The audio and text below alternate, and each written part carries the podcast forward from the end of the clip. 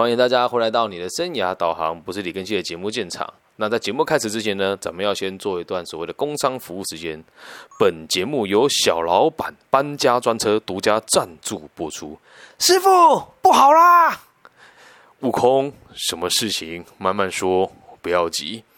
女儿国的人叫我们赶快搬走。哎呀，悟空，别担心，咱们这不是有七十二变吗？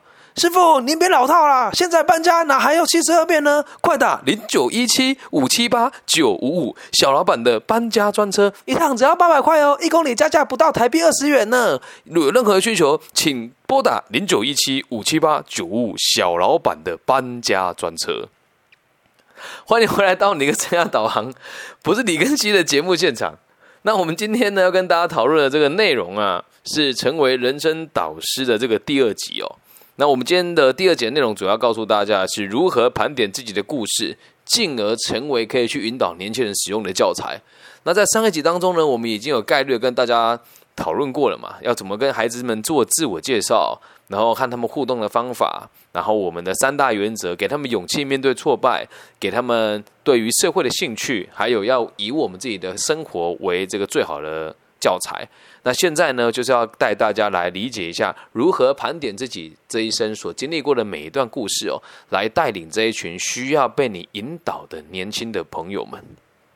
那如果你是年纪比较轻一点的，年纪和我相仿，在三十出头岁的朋友们呢，也可以按照一样的方式，记得哦，生涯规划或者是我们讲的这个人生导师的这个。角色呢，它并不是只限于非常年长的朋友，又或者是事业非常成功的商务人士。只要每一个每一个有经历过故事的人，愿意让社会更平稳的朋友，都是能够担任人生导师的。这样能够理解吗？所以在盘点了自己的故事之前呢，我要先跟各位老师、跟各位朋友一起再度的复习一下个体心理学。因为有可能听到这个节目的你之前并没有 follow 我们的频道，一起来学习阿德勒的这些思想。那我粗浅的概率的分享之后，再带大家来盘点自己的故事，用这样子的架构去论述它。OK，人都只活在三个限制当中，第一个就是我们都活在非常危险的地球表面。其之二呢，是我们都属于彼此的一部分，无法摆脱。其他人独自生存下来。第三个呢，就是我们都受到性别的限制，分别受到这三个限制哦。那从这三个限制当中，就会延伸出所谓的工作、交友跟爱情的三大任务。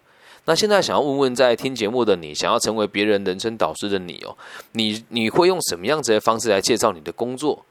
你会用想什么样子的方式来介绍你在这个社会的认同感，还有你的交友圈？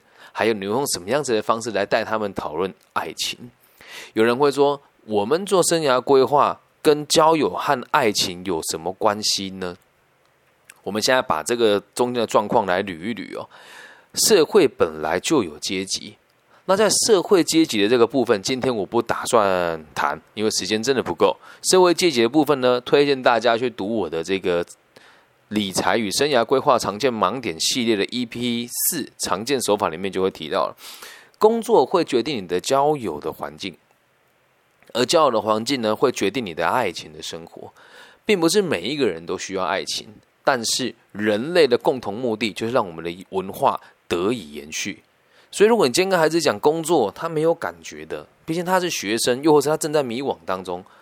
你不告诉他这个工作之后延伸出来的结果是什么，那他又怎么会知道我该做什么样子的避免呢？这样能够理解吧？所以现在去想一想，为什么？为什么我们认为活在地球表面的这个衍生出的限制是工作呢？这时候就要跟大家分享一下了。我们工作都是为了钱，大家会这么认为。那之所以你会拿到钱的原因，是因为你对这个社会是有贡献的。我们有也再三的讨论过嘛。所谓的贡献哦，并不是说什么牺牲小我完成大我，不是。而这个社会的定义，并不是说普及到所有的人类，而是只是单纯你所接触到的最小的社会，除了亲属以外的，就是所谓的公司、所谓的企业。所以你做的事情一定是对这个企，一定是对这个企业有帮助，他才会给你钱嘛。那这跟人生存在地球表面有什么关联呢？以前如果没有这些技术，钢筋水泥，我们要透过这个农耕织布才有办法获取到我们取得不到的资源。而现在的状况是取得什么都非常的方便，因此我们要跟别人合作，他才能够生存下来的第一步就是找到一个企业去就业，就是所谓的工作。前面我们也问过了嘛，我们自己对社会有什么样子的价值，就可以来探讨我们对于这个工作的需求。好吗？那在工作这个部分呢，我们要要再理解一件事，你千万不要跟孩子说，我们工作就是为了钱呐，你做那工作都没有多少钱，这种想法是很错的哦。当一个孩子去找工作的目的只为了金钱的时候，那他他根本就不需要你的引导了，理解吗？他根本就不需要你的引导，要钱那还不容易。说真的，年轻呃，钱跟快乐哪个重要？大家心知肚明嘛。那如果做我们我们这个行业叫生涯导师。好，今天要讲的这个叫生涯导师，不是什么发财秘籍。如果大家有想要听发财秘籍的话呢，改天我会再制作一个系列给大家听。所以重点是要让他们理解，我们工作不是为了金钱，而是为了融入这个社会。那去想一想，我们自己的工作能够融入哪些事情？再聊聊交友，有一个论点是这个样子哦。他说，和你最接近的五个人的收入加起来，平均除以五，就会是你的收入。但这里这个交友还包含了你所谓的生活风格，跟你用什么样子的姿态活在这个世界上。我不是一个很喜欢交际的人。那当然，我们有时候用社团把，在我们用社团的方式来带领彼此来做某些事情的时候，这也是一种认同感的表现。因此，在个体经济学里面会说这是交友，而在我们现在应用当中，我会说这个叫群体的认同感，理解吗？那你自己在哪些群体有认同感？比如说在台湾的这个四大商社啦，或是你参加的某一些这个为了辅导孩子而设立的社团呐，这就是你现在要来这边交朋友的这个范围当中。所以你可以告诉他，你最亲近的朋友是谁，以及这些人和你一起做了哪些事情，还有你曾经跟哪些朋友失去了信任感以后，进而交恶。这些东西都是很值得我们去思考跟深思的哦。现在还不急着把它跟你的学生分享，而是在你开始做这件事情以前，你要先为你自己做准备。接下来第三件事情呢，咱们讲的是爱情哦。爱情这个东西呢，我觉得尽量还是要建立在公平、公正、公开、平衡的状况之下。所以我必须得说，就是我自己在这么多地方授课，我们讲社会是黑暗的，而且每一段婚姻至少都有一段婚外情。这话不是我说的，很多做这个辅导同行的老师都有提过这件事哦。我们要教育他们的就是如何对一个人或者对一个群体无条件的奉献，而爱情是最好的教材。我相信多数会做到生涯导师的这个职务的人，都是已经有家庭或者事业有成的朋友居多。我讲居多哈，那如果没有做到这一点的话，那倒也无所谓。但告诉他们有一件事情很重要是，爱情就是为彼此负责，然后学会无条件的付出。就恰如现在听节目的你，想要成为一个人生导师一样，你对这些孩子好是有目的的吗？我相信多数是没有的吧。理解吧，所以先盘点一下你的工作的观念是什么啊？我们前面都讲过了，不能再说以前为主哦，要说什么对社会的贡献在于什么地方？你交友的逻辑是什么？你会跟什么样子的人交朋友？也可以让他们去反思，不要每天跟朋友去什么夜冲啦、夜唱啦、夜保啦，不要每天都要打电动啊这些事情的，理解吧？接下来是要讲讲我们的爱情观，鼓励他们在这个年纪的时候多尝试和更优秀的异性相处。而不是说，哎呀，谈恋爱很好啊，你跟你的对象很稳定，都要去带他们思考。那你们两个的下一步是什么？再带到自己身上来。现在的整个生活的流程，还有在过去到现在一直以来，我们是用什么样子的方式在跟自己最深爱的人互动？理解吧？这个东西在正统的这个我们讲生涯规划老师的培训里面，大家是不大会提的。但是我们现在所说的这个都是所谓的最核心的价值跟认知哦，这样理解哦。所以第一件事情是我们要了解三个限制：人活在地球表面，所以我们要工作；人不能摆脱任摆脱群体生活，所以我们必须得交友；人一定得学无条件的付出，所以我们都受这个性别的限制，才会恋爱跟生出一个小孩。这边不要跟我讲同性的问题哦。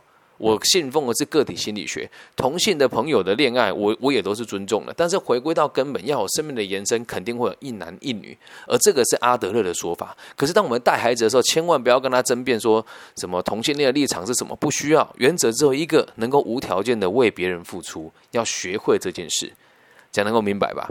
所以接下来要带大家讨论的第二个重点哦。假设真的有心想要去带领一个人或者一个群体成长的话，我们必须得非常的清楚知道自己目前处于人生的哪一个阶段。重点是要诚实，要先知道自己处于哪一个人生的阶段。重点是要诚实。什么是诚实哦？跟大家分享一下。嗯，刚好前阵子在某一个社团里面，大家一直在跟我提说，他们很重视所谓的。拍行人跟斜杠跟这个所谓的一工多职，还有跨领域的这些学习的目的哦。那趁这机会跟大家想讲这个观念哦。所谓的这个跨领域啊，不是说我什么都会一点点，而是看到自己想做的事情以后，看到了之后去练习，练习之后成长嘛，成长以后巅峰嘛。那巅峰以后会怎么样呢？衰退，每一件事情的道理都是这个样子的。这个世界没有所谓的历久弥新，一定都是成长、发现，然后成长到巅峰以后衰退。发现一件事情，然后成长到巅峰衰退，你自己去看，每一件事情都是这么进行的。特别是在于我们的工作的类型上面。那我们如果把这个曲线图拆分成小曲线来看的话，每一次你在做工作转换的逻辑都应该是这个样子的，这才会叫所谓的跨领域，要不然就是叫做所谓的逃领域了嘛。你没有到巅峰就离开，那就是逃领域了，对吧？那不叫跨领域嘛。那什么叫到巅峰？每个人的定义也都不一样。所以在这里我们要展现出的是一种包容性。为什么？假设你今天收入是年收两百万好了，孩子来跟你讲说，来求助是老，诶，老师，我想要一年赚这个五百万台币。你得尊重他，你不能直接跟他讲，哎，你这个是过于优越，你这个是想法不切实际，我们不能这么做，我们得尊重每一个人所做的决定，跟他愿意追求的目标，理解吧？那假设你是自己有做过很困难的事情，你一定很好理解我要说我是什么，因为真的追求卓越的人，你很少去寻求别人帮助，都是遇到问题了才会问别人我该怎么解决，而不是把问题丢给别人。所以，趁着这一点，可以去看来找你求助的人的心态是什么？他是找到问题了呢，来找你解决呢，还是想要把决定权交给你呢？这是不一样的，理解吧？所以，请你自己去写一写哦。人生哦，如果是从这个成长到巅峰到衰败，你现在处于哪一个阶段？我现在的个人是我还在成长当中，我还没到我的巅峰。对，那有些人可能已经看得很开了啊，我已经是台湾某个产业的龙头了。那我接下来呢，就差不多就是这样子，也只能看到它最好就是这样。所以你接下来就要准备就是什么衰败？衰败这个词并没有不好，就跟新陈代谢一样啊。如果你就这样被取代掉，那也很正常啊。就像这一次的疫情对于全世界影响这么大，这些会倒掉的企业，真的它被疫情影响吗？其实不是，它早就该倒了，它早就该倒了，理解吧？那你去想一想，我们的人生的成长巅峰跟衰败，你现在处于哪一个阶段？那你要去带领孩子哦，孩子啊，孩子，你现在才这个年纪，只要愿意跟别人求助于未来的方向，我该怎么办？哪怕是他希望你帮他做决定，他也一样都是处于成长的阶段，理解吗？又或者是巅峰？有的人是这样啊，最巅峰的时刻就是高，哎，就是在这个大学的时刻。我身边这样子的朋友很多，在大学的时候担任这个系学会会长啦，然后大家说哇，又高又帅啊，然后有专业能力啊，结果呢，他的人生高光时刻就是大学了。我们千万不能让孩子有这种想法，也趁这个机会去检视我们自己是不是过于的乐观，理解吗？所以看完这个成长跟巅峰之后，我们必须能够跟孩子说出来这个道理。你要跟他讲说，你认为你现在的人生在于成长，在于巅峰，还是在于衰败呢？他们一定会一脸蒙圈，说啊，什么意思啊？这时候你要解释这个道理给他听，趁这个机会可以再导出所谓的二次曲线。我相信，如果是这个真的是长期聚会、有专业能力并且有实务经验的这个前辈朋友们，我们都会知道什么叫做在衰败以前转型。这时候要讲的就第三个重点喽。你遇过最困难的事情是什么？你遇过最困难的事情是什么？而这个原则哦，最困难的原则，你说，哎，我好像盘点不出一个什么叫困难，好像事情来了就解决嘛。我身边很多执行力很强的人都会这么跟我说：“说 Benny 啊，我每次去演讲啊，都很难理解这些大学生为什么问我说，我遇过最困难的事情是什么？啊，人生不就是这样？问题来了我们就解决啊。我觉得都很简单呐，但他们看每件都很困难呐，那我该怎么办？”所以我才要你提早去思考啊！他们一定问你这个问题：最困难的事情是什么？你回想你在他们这个年纪的时候，或者在他们这种心智成熟阶段的时候，会不会连跟陌生人开口都觉得很害怕？会不会连打电话去问公司有没有职缺都觉得很丢脸？会啊！所以你要讲我的人生最困难的事情是，而你现在遇到最困难的事情可能是什么？从中要再导出这个困难我们怎么解决的？有实际的案例能够分享给他们。如果以我自己的案例来讲的话，我会讲我最近遇到最困难的事情是我在台湾从事生涯规划的工作啊，这只是我收入的来源的一部分。但因为疫情的冲击，我有很多事业体都被迫停止了，包含到其他东南亚地区做管理顾问。所以在疫情刚开始波动的时候，我就间接的损失了台币大概四十万到六十万左右的收入。那当时呢，大家也知道嘛，幼稚园暂时是停课的，而我女儿的这个注册费在八月又要再缴另一个学期了。那这个数字对很多人来讲可能不多啦，就是他一年的注册费就要两万块，还不包含他的月费哦。所以在那时候，我是觉得，哎呀，虽然口袋里有存款，但以后这样子我该怎么办呢？同时，今天又看到在台湾很多地区开始突然变成线上授课。而我自己的线上授课能力也不差，就像现在大家在这些平台听我的节目，也都能够知道我产出的能力在什么地方。但是很多单位并没有邀请我去授课，至于什么原因我也不知道，所以我就开始觉得人生很困难。与此同时，我有一群好朋友，就是两个心理师在做一个 Pockets 的节目，叫做维寻聊天室。他们跟我说：“哎，我们在做这个啊，然后你要不要试着做做看？”我当时的想法是：这么赔钱的是谁要做啊？我因为他们确实没有赚到钱嘛，但我后来就觉得好吧，反正我也没什么事情，咱们就一边做一边摸，一边看一边理解。我从没有器材，从没有气化，从不知道这个 RSS 码怎么写，从不知道节目怎么进行，不知道怎么上传，不知道怎么串流，到去花了大钱买了一支麦克风，再到后来有粉丝愿意赞助我买这个录音笔给我，然后再重新摸索之后，又回到了现在。慢慢的一步一步爬到在台湾心理类别的节目，在平均都有在前十名的小小的成就，同时也得到了一点小小的商业上的回馈。在这个中间，我常常遇到人家跟我说：“你做这个要干嘛啦？”又或者是去拜访其他做节目的这群朋友，他们都没有跟你说实话，因为他花了很多钱做行销。然后我也打了电话到这个台湾各大的这个。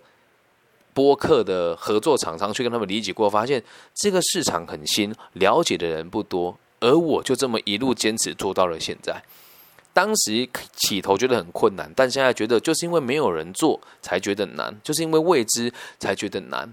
而只要你想做，就没有你做不到的事情。永远哦，都是不想做才觉得难，而不是难才不想做。这样理解吧？光是这一点就可以改变很多孩子的一生喽。这个观念很重要，所以你不要说，哎，老师你怎么没有教我们做产业趋势分析？不要跟我开玩笑啦。很多这种课程都说啊，我们要上产业趋势分析啊。我说真的，这不是自吹自擂啊。有几个人能够像我在那么年轻的时候就到全世界最大的前四大事务所去查账，再到后来再到东南亚去担任这个高阶的人力资源的管理师，再后来回到台湾再做不动产投资跟各个领域的小生意。你不能要求每个人都有这样子的背景吧？我我们必须得讲，每个人都一定有他自己专业的这个能力。可是我们看到都是一个东西很专精，一直往下挖，很少有人能够有这么广泛的了解啊。如果大家想要理解更多不同产业的类别的话，你可以直接私讯我，我会告诉你这个产业目前的新衰是什么。但是只限于台湾地区，只限于台湾地区，理解吧？这样懂吗？所以不需要去了解说什么产业学这东西都不需要，你只要告诉别人你的人生的起起伏伏是怎么面对的，这样子就足够了。那你要想，你你刚刚所陈述出来的困难，肯定是工作、交友或爱情的其中一环，而百分之九十九通常都是工作。有人就问我说：“哎，老师啊，其实也不是工作啦，啊，我不缺钱，就身体不好，那这样子的烦恼算是什么呢？也是工作啊，身体不好，你的烦恼是什么？赚不到钱被社会淘汰掉嘛？”他说：“啊，老师，我怕死诶。哼啊！如果真的走到那一步，你也不怕死的。不过，我们今天谈论讨论的不是生命教育，而是让你知道一件事情：是所有的困难都是可以被分类的，而所有的逻辑都是从成长巅峰再到衰退。那再补充说明，所谓的二次曲线跟斜杠的概念，就是在你达到巅峰之后，在衰败以前，找到下一个可能性去追求。所以，请大家不要再滥用斜杠这个词了。好吗？如果你愿意的话，先去查它一开始这个这个名词的由来。好，这个叫做二次曲线。那如果你是听到最近的这个畅销书叫《斜杠青年》，拜托你把它买回来看完。如果你懒得看，没有关系。再像今天这个样子，找一个人跟我谈啊，给我一笔这个成本，我就开始做这个斜杠青年的读书会给大家听，也可以让想学的人理解更多。绝对不要在。不懂这些东西的状况下去跟孩子瞎诌。这一本书里面其实包含了个体经济学、然后心理学、货币银行学跟会计学等基础的概念，让你理解什么叫真正的多值，这样懂吗？所以透过最困难的事情，你可以知道，你搞不好在不知不觉当中也做了很好的跨领域，在不知不觉当中也在这里面找到你自己在这个社会的定位跟价值，理解吧？所以接下来哦，我们要为自己量身打造，而是对自己。做这个引路人的故事，所以我们前面盘点了这么多东西，现在要带大家用一个比较有脉络的方法，让这群孩子听了之后会愿意跟你学习、跟认同你这个人，而不是只是拿你开什么车、戴什么手表、用什么笔来遵从你的存在。记得哦，人呐，因利而聚，也会因利而散。那如果人因善而聚，那就不会轻易的脱离彼此，理解吗？就像我的学生不多，我的粉丝肯定也不多，但是会跟着我一起努力往一个方向走的，就是愿意和我一起走在一起的朋友，很少有人会离我而去。可能多数都是，哎呀，我觉得你每天开课的这个频率太高了，我可能一两个一两天我才会听一次你的节目，这个也都是 OK 的，但绝对不要想着要用。金钱跟社会地位来吸引你周遭的孩子。那我们现在要讲哦，你可以为你自己先讲一段故事。这个故事不是假的哦，不是那种网络上“大家好，我是你的声音教练”。不不不，不是这一种，而是很扎实的说出你为什么想做这个行业，或是做这件事情。那这边其实很简单哦。我只跟我不会想要限制大家太多，但在你这个过程当中得包含三件事情。在做完这三件这个自我介绍之后，也要引导你的学生去讲这三件事情，分别是热情、执着跟使命。热情、执着跟使命，好，理解这是这个东西的定义吗？我不想定义它太多，因为每个人的的解释不同。那我稍微做一个定定向，你要怎么发展，那是你自己决定都可以哦。以我为例子，生涯规划的老师，我对。帮助别人看到社会安定这件事情是很有热情的，因此对于生涯规划的这个东西，我是非常执着的。即使对方不付钱给我，又或者是我所所东西所说的东西，大部分人不认同，我也会把让社会安定到老有所终、少有所长、壮有所用的这个目标当成我一辈子的使命。我有没有吹牛？没有。但你在自我介绍会不会吹牛？我相信你也不会。但是。多数人在看到这三件事情的时候，你心里面是没有底子的。透过刚刚前面的这些整理，我们了解工作、教育跟爱情的分别，然后我们的成长巅峰跟衰败，再带到我们最困难的事情，现在把它拼凑成一个故事，然后能够让你自己有热情、执着跟使命的这三个元素来介绍你自己的事，这样能够理解吗？介绍完了之后呢，你一定要让大家理解一件事情哦。讲完这些东西。一定里面都会有某一些关键的人物。我在什么时候遇到某个人来参加这个社团也可以。我在什么时候遇到某个人来参加这个社团，而这个社团为的就是让更多有经验的人把你的经验分享给没有经验的朋友。好，那这个人呢，就是我们所谓的贵人，理解吧？你要让你自己能够在学生的心里面产生出一个正向且具有一定。威权性、具有一定影响性的角色，这时候用贵人这个词是最适合的。懂吗？不要讲说什么我是引路人呐，不要说什么我是教练呐。哎，你跟他目标不一定一样呢。贵人之所以为贵哦，就是不强迫你做选择，但支持你每个决定之后，用他的能力来帮助你达到你要的目标，这个就叫做贵人。然后你也可以跟他们讲，其实在这个地方哦，我不是在座各位的贵人，而是你们是我的贵人，让我有机会重新去追溯我的过去发生了什么，在追求到我现在的生活成为什么样子。而这个词一出，其实主要是要让对方跟你有个共同的概念，是我们能够一起成长，这点很重要。哦我们能够一起成长，而不是我能够让你成长哦。这个平行的关系啊，一旦架构起来之后，你前面讲的这个故事，我我们现在都还在练习嘛，在前面讲的时候就不会很自以为是啊，什么啊，我零八年在全台湾最大什么什么地方当主管，当时啊我们很辛苦，跟现在年轻人完全不一样。不要去陈述你的丰功伟业，大家都想看到成功的故事，但我们今天在工作不是什么讲师工作坊，什么成功人士必备三百小时训练，不是。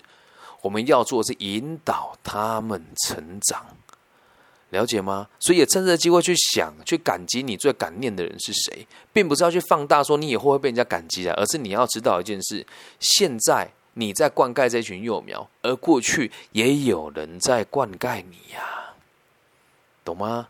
那大原则讲完了，现在要跟大家讲哦，我们要打造出属于自己的教材。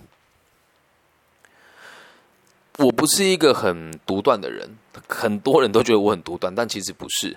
我说属于你自己的教材，是你善于使用什么样子文化的东西，你就去使用它。比如说，在我们台湾，很多人会相信这个所谓的地方的这个裙带的这个庙会活动，你会说，我在这边呢，跟很多人一起学习，然后我学的这个。这个书的内容主要是来自于什么地方啊？比如说来自于这个古印度的释迦牟尼啦，或是来自于这个两河流域的这个希伯来的这一群人呐。这样讲大家就知道我在讲哪些东西了嘛。记得一件事：相信你想相信的。而如果你相信的内容跟你的这个思维的核心和我刚刚讲的那几个逻辑有相反的时候，就代表你得做取舍喽。就代表你得做取舍喽。有些时候，我们学习到的这些东西，说穿了就是流派不同而已。但我必须得讲，如果今天大家也信赖我的专业，我就必须得跟大家说，我书读的不多，但是根据这个心理学相关的丛书，还有这个所谓的人类的潜意识当中共同流传下来的这些万古流芳的经典，大概都看过了一次。所有东西的根本的意义，都是在于教人类要如何融入社会，并且要相信自己有能力解决问题。